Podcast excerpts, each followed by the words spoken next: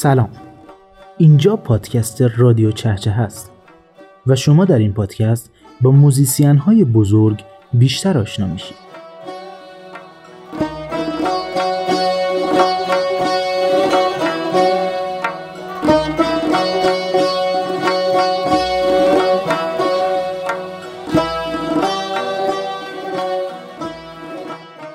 در دومین اپیزود از این پادکست بیایم سراغ یکی از بزرگان تار ایران محمد رضا لطفی.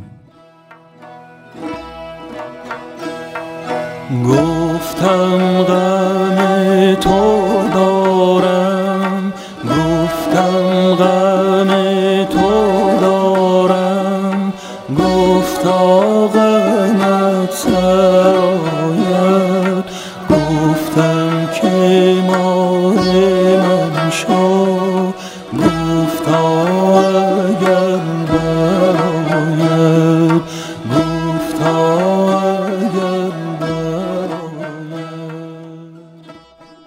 رضا لطفی در 17 دی 1325 در گرگان به دنیا آمد.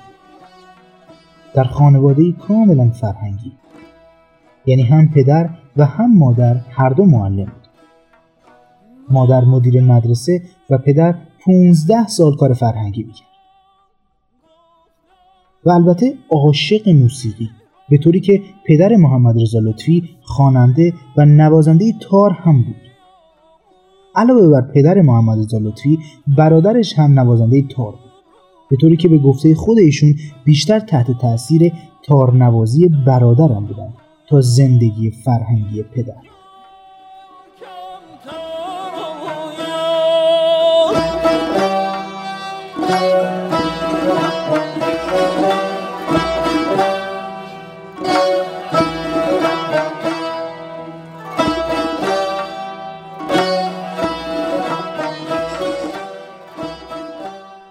خاطر نبود معلم خوب در گرگان در اون زمان محمد رضا لطفی با وجود مخالفت پدرش به تهران مهاجرت می‌کنه و به سختی در کلاس های شبانه هنرستان موسیقی که البته اون زمان زیر نظر استاد امیر جاهد قرار داشت ثبت نام می‌کنه و اونجا با دو استاد بزرگ یعنی علی اکبر شهنازی و حبیب الله صالحی آشنا میشه و تحت تعلیم این دو استاد قرار می‌گیره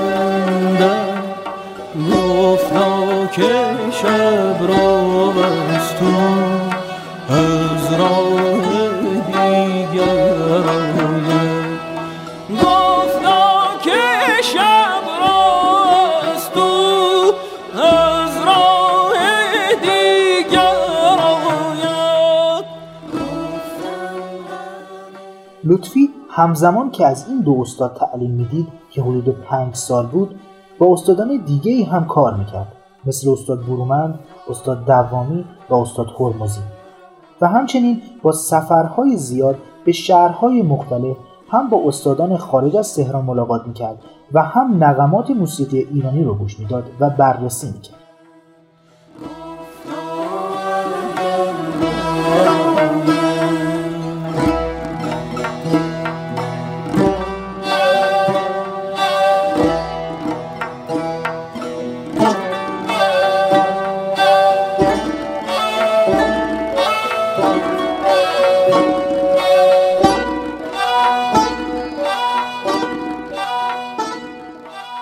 لطفی در همون دوره هنرستان به خاطر سخت کوشیش به دعوت حسین دهلوی به عنوان نوازنده تار به ارکستر سبا راه پیدا کرد که این ارکستر به صورت هفتگی در تلویزیون به اجرای برنامه می‌پرداخت.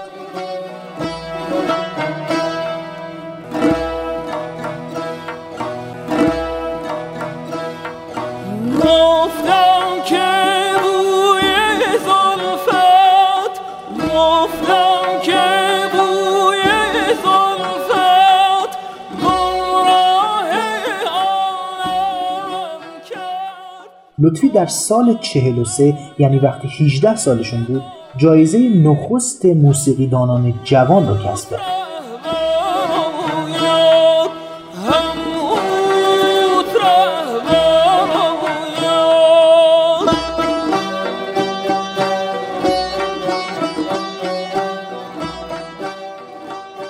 بعد از ورود به دانشگاه و گرفتن مدرک کارشناسی در همون دانشگاه شروع به تدریس کرد و بعد از مدتی کوتاه سمت مدیر گروهی بخش موسیقی را صاحب شد که البته به دلایلی بعد از یک سال و نیم استعفا کرد.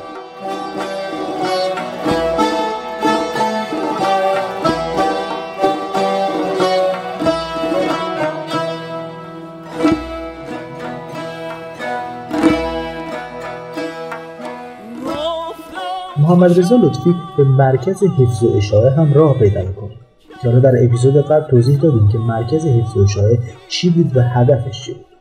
اما خیلی زود از اونجا میاد بیرون به خاطر مشکلاتی که به داریوش صفت پیدا می‌کنه.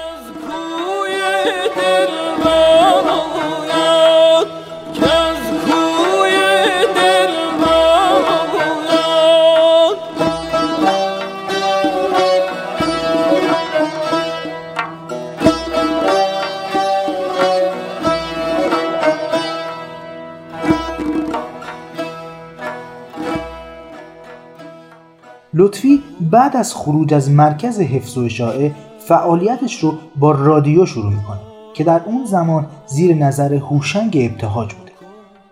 که البته برای ورود به رادیو یه آزمون ورودی داشته که هر کی می‌خواسته وارد رادیو بشه و کار کنه باید این آزمون رو می‌داده. که استاد لطفی تو این آزمون شرکت نمی‌کنن و به جاش تصمیم می‌گیرن که یک تصنیفی که سالها قبل روی شعر مولانا ساخته بودن رو پیش مسئول وقت رادیو ببرن. یعنی هوشنگ ابتهاج.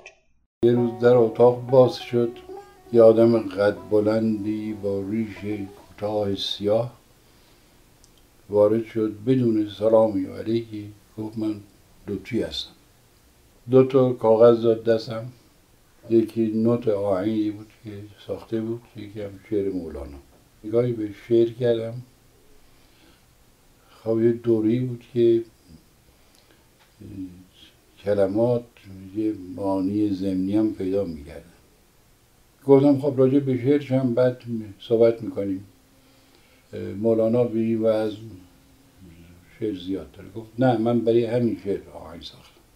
دیدم با یه آدم یه دنده لجبازی سر کار دارم.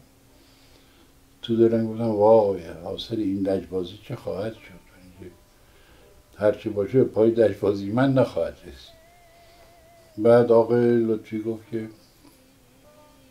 می‌خوام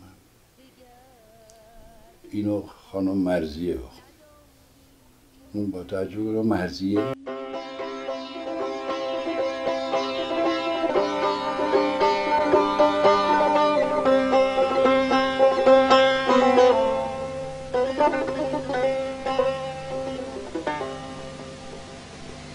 در این خاک در این خاک در این مزرعه پاک.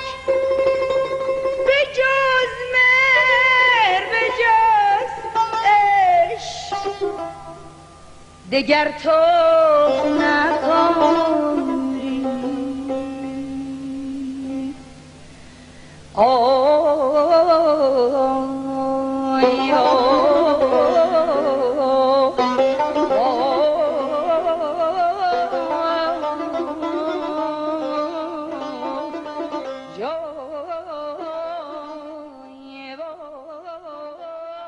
کار اولین کار لطفی بود. اسمش هم گلهای تازه شماره 126 خود محمد رضا لطفی تکنوازی تار رو انجام می‌داد و ناصر فرهنگ فر هم نوازنده تنبک بود. لطفی تو این تکنوازی جملات ردیفی می‌زد. تا قبل این برنامه تکنوازی با جملات ردیفی اصلا معمول نبود و این کار کار نوعی بود که لطفی داشت انجام می‌داد. و از اون زمان دو دستگی عمیق بین موزیسین ها ایجاد شد. به طوری که بعضی ها شیفته کار لطفی شدند و بعضی ها منتقد سرسختش. که ما دوش چه خوردیم که امروز همه روز که امروز همه روز خمیریم و خون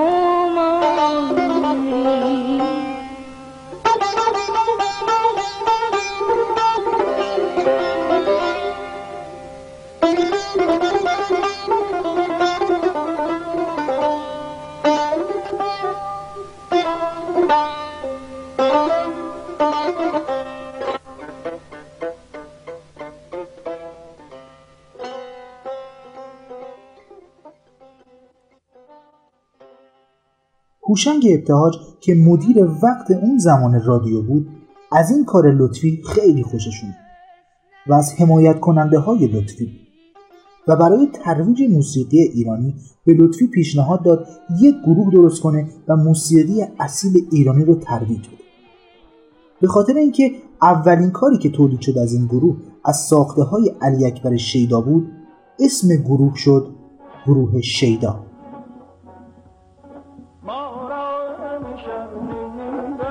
ما را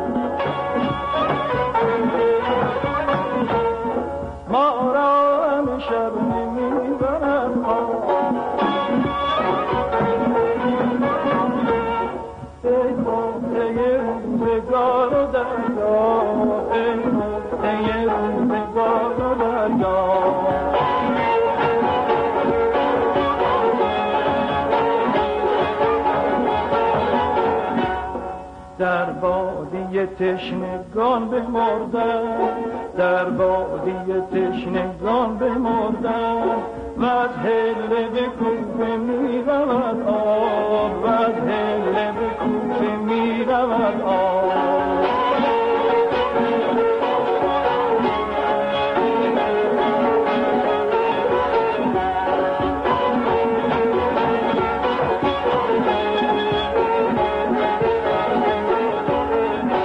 که حالا در اپیزود قبل هم گفتیم که اسم گروه شیدا که مال لطفی بود و همچنین گروه عارف که مال استاد مشکاتیان بود که در اپیزود قبل کامل راجبشون توضیح دادیم رو هوشنگ ابتهاج نامگذاری کرد.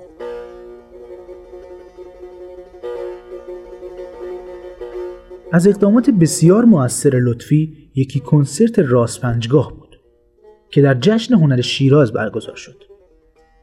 لطفی برای این کنسرت از دستگاه راست پنجگاه استفاده کرد. دستگاهی که تا اون زمان به خاطر سختی کسی طرفش هم نمی‌رفت. لطفی این دستگاه رو زنده کرد. لطفی با استفاده از قابلیت های این دستگاه که مدگردانی و مایه گردانی بود جلوی خستگی شنوندگان آواز رو گرفت. تصمیم گرفتیم که برای جشن هنر امسال دستگاه راستپنجگاه رو انتخاب کنیم برای ارائه. البته با اینکه فرصتمون خیلی زیاد نبود تقریبا شاید ده روز ده روز بیشتر فرصت نداشتیم. و دور هم جمع شدیم و به اتفاق روی راستپنجگاه یه مقدار اتود کردیم و ضبط کردیم و کار کردیم و تدوین کردیم برنامه رو که به چه صورتی گوشه ها پشت سر هم قرار بگیره. و برنامه راستپنجگاه رو تهیه کردیم. خوبه که ببینیم که چرا که اه، این دستگاه رو انتخاب کردیم. می‌بینیم که راستپنجگاه سالیان درازه که به طور کلی اجرا نمیشه به وسیله نوازندگان و خوانندگان. دلایل خیلی زیادی داره که یکی از دلایل یکی از دلایلش اینه که این دستگاه فراگیریش خیلی مشکله. برای اینکه تمام دستگاه های دیگه و مایه های ایرونی دیگه در خودش داره و خیلی گوش باید حساس باشه که تشخیص بده که یه موقعی در دستگاه دیگه وارد نشه. برای اینکه تا بخواد پاشو از یه حدی فراتر بذاره به ماهور شباهت پیدا می‌کنه. بخواد یه ذره پاشو فراتر بذاره وارد همایون میشه وارد سگاه میشه وارد بعضی از گوشه های دیگه دستگاه ها میشه. در نتیجه خیلی کار مشکلی.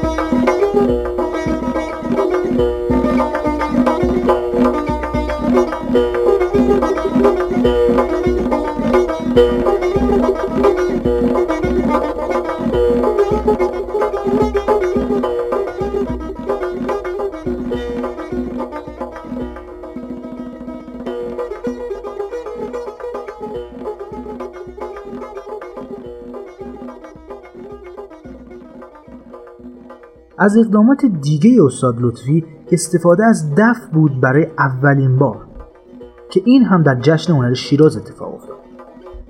اصولا دف رو در خانقاه های کردستان می زدن. برای این برای عموم مردم ناشناخته بود.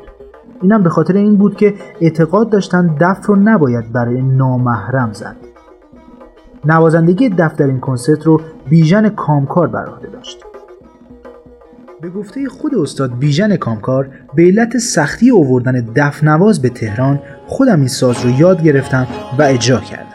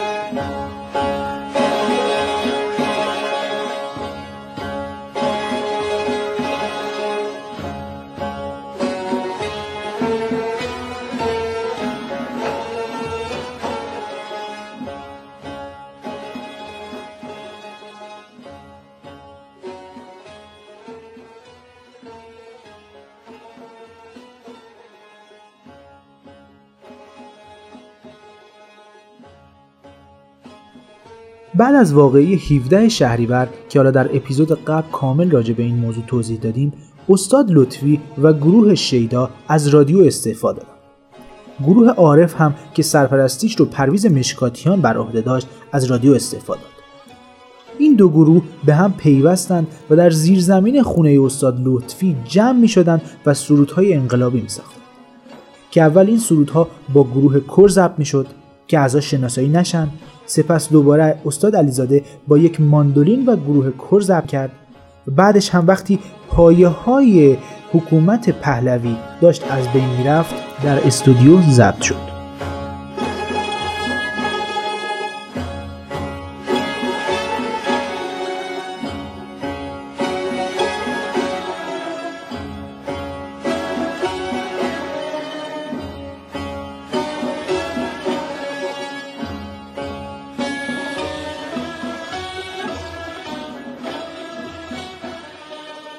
بعد با اضافه شدن نوازندگان دیگه اون زیرزمین برای کار دیگه خیلی کوچیک و استاد ابتهاج برای حل این مشکل ساختمان سه طبقه ای رو در اختیار این افراد قرار دادند و به پیشنهاد خودشون نام اونجا رو کانون چاوش گذاشتن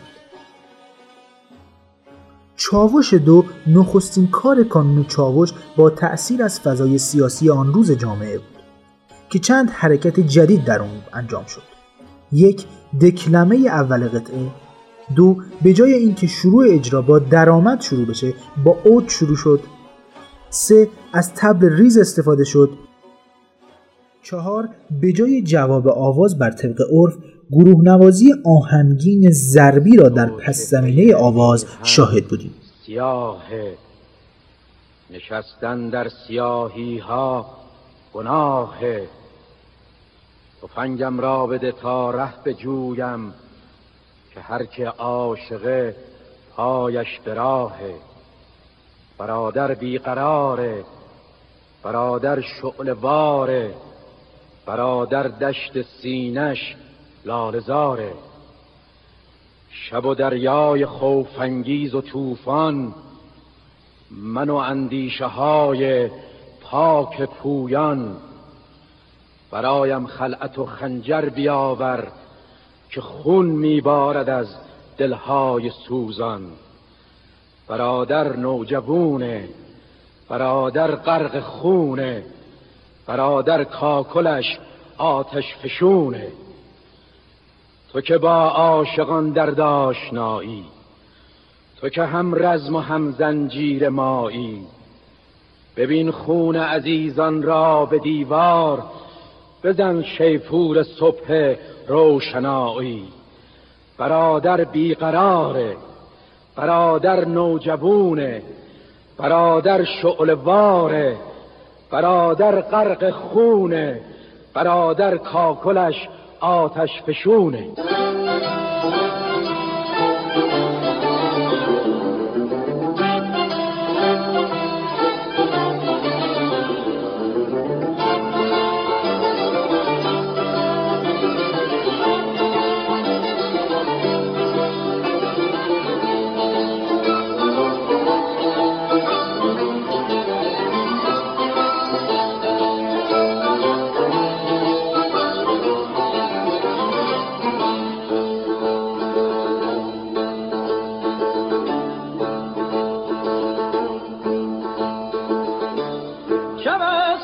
چهره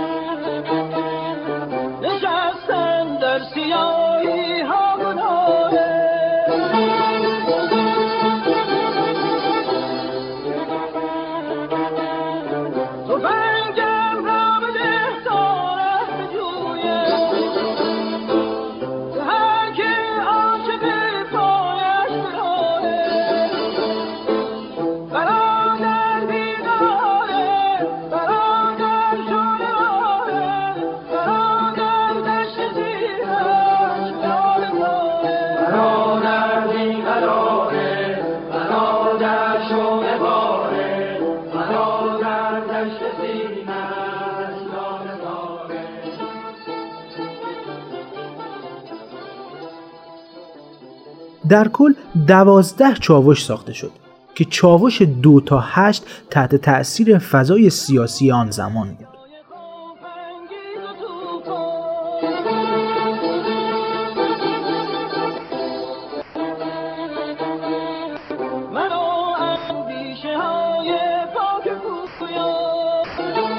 در کنار اینها روزهای پنجشنبه هر هفته در کانون چاوش کنسرت تکنوازی برگزار می‌شد. با نام کنسرت های آموزشی. البته در مقابل جمعیت محدود. هدف این کنسرت ها هم ایجاد فضایی برای تجربه تکنوازی بود. با بستن آموزشگاه ها و سختگیری های زیاد اون زمان و جلوگیری کردن برای انتشار آلبوم و همچنین بستن کانون چاوش لطفی از این شرایط دیگه خسته شد. و خب کسی مثل لطفی که عاشق موسیقی و ارائه کاره مطمئنا دوام نمیاره. و لطفی از ایران رفت.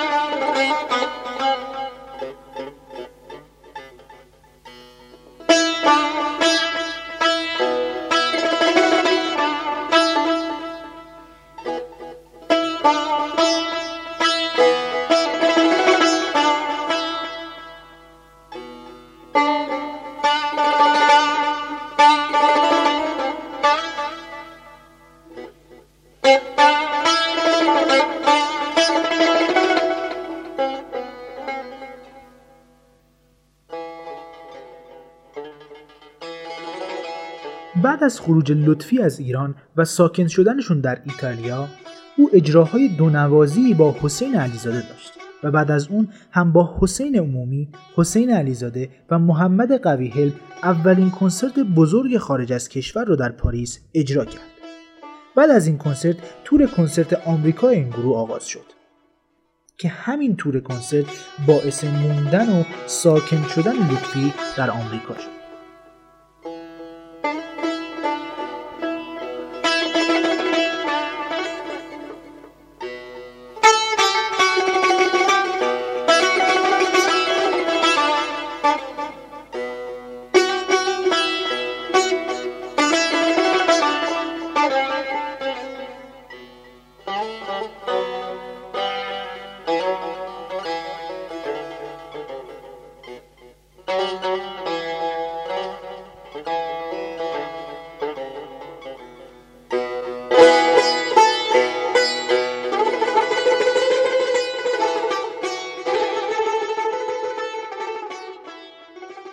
به گفته استاد مجید درخشانی بهترین آثار لطفی در همان دوره خارج از کشور به وجود اومد.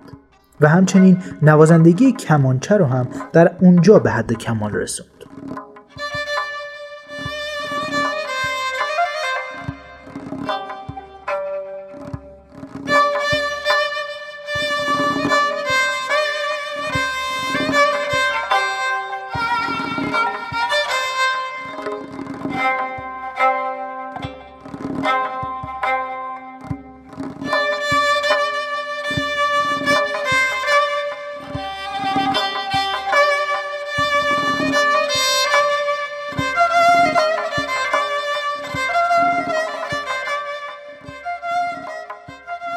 کنسرت های لطفی به خاطر شرایطش بیشتر تک نفره یا دو نفره بود و حتی خودش آواز رو هم اجرا می‌کرد.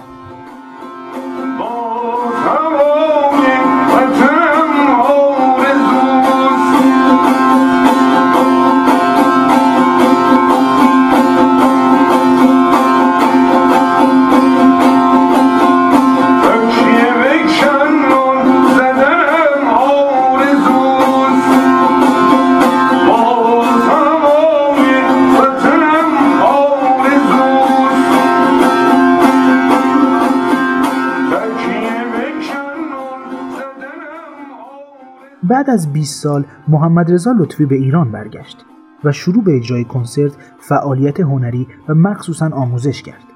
در رادیو فرهنگ دو برنامه شناخت موسیقی و تاریخ موسیقی را ساخت.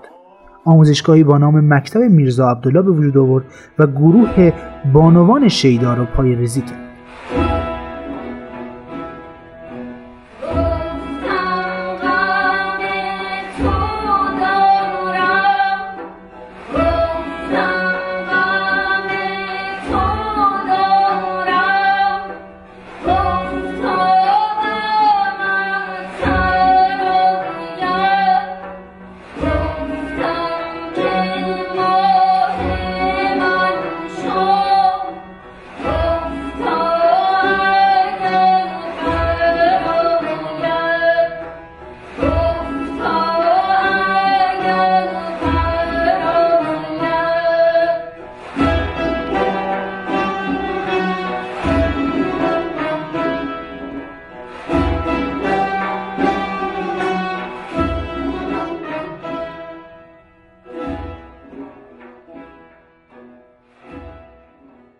استاد محمد رضا لطفی در روز جمعه 12 اردیبهشت 1393 بر اثر بیماری سرطان پروستات در 67 سالگی درگذشت.